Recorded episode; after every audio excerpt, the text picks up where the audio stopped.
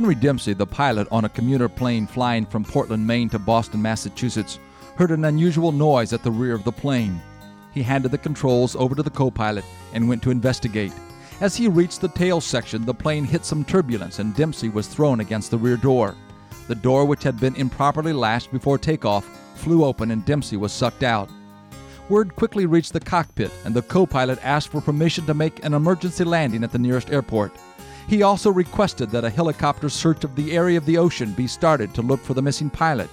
After the plane landed, Henry Dempsey was found, holding onto the outdoor ladder of the aircraft.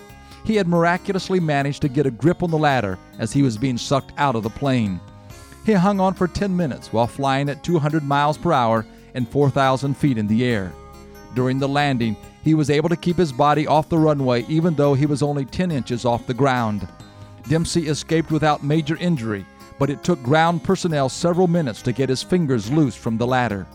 Your situation in life right now may seem as perilous to you as the man in our story. You don't see how you can hold on much longer. But have you considered the alternative?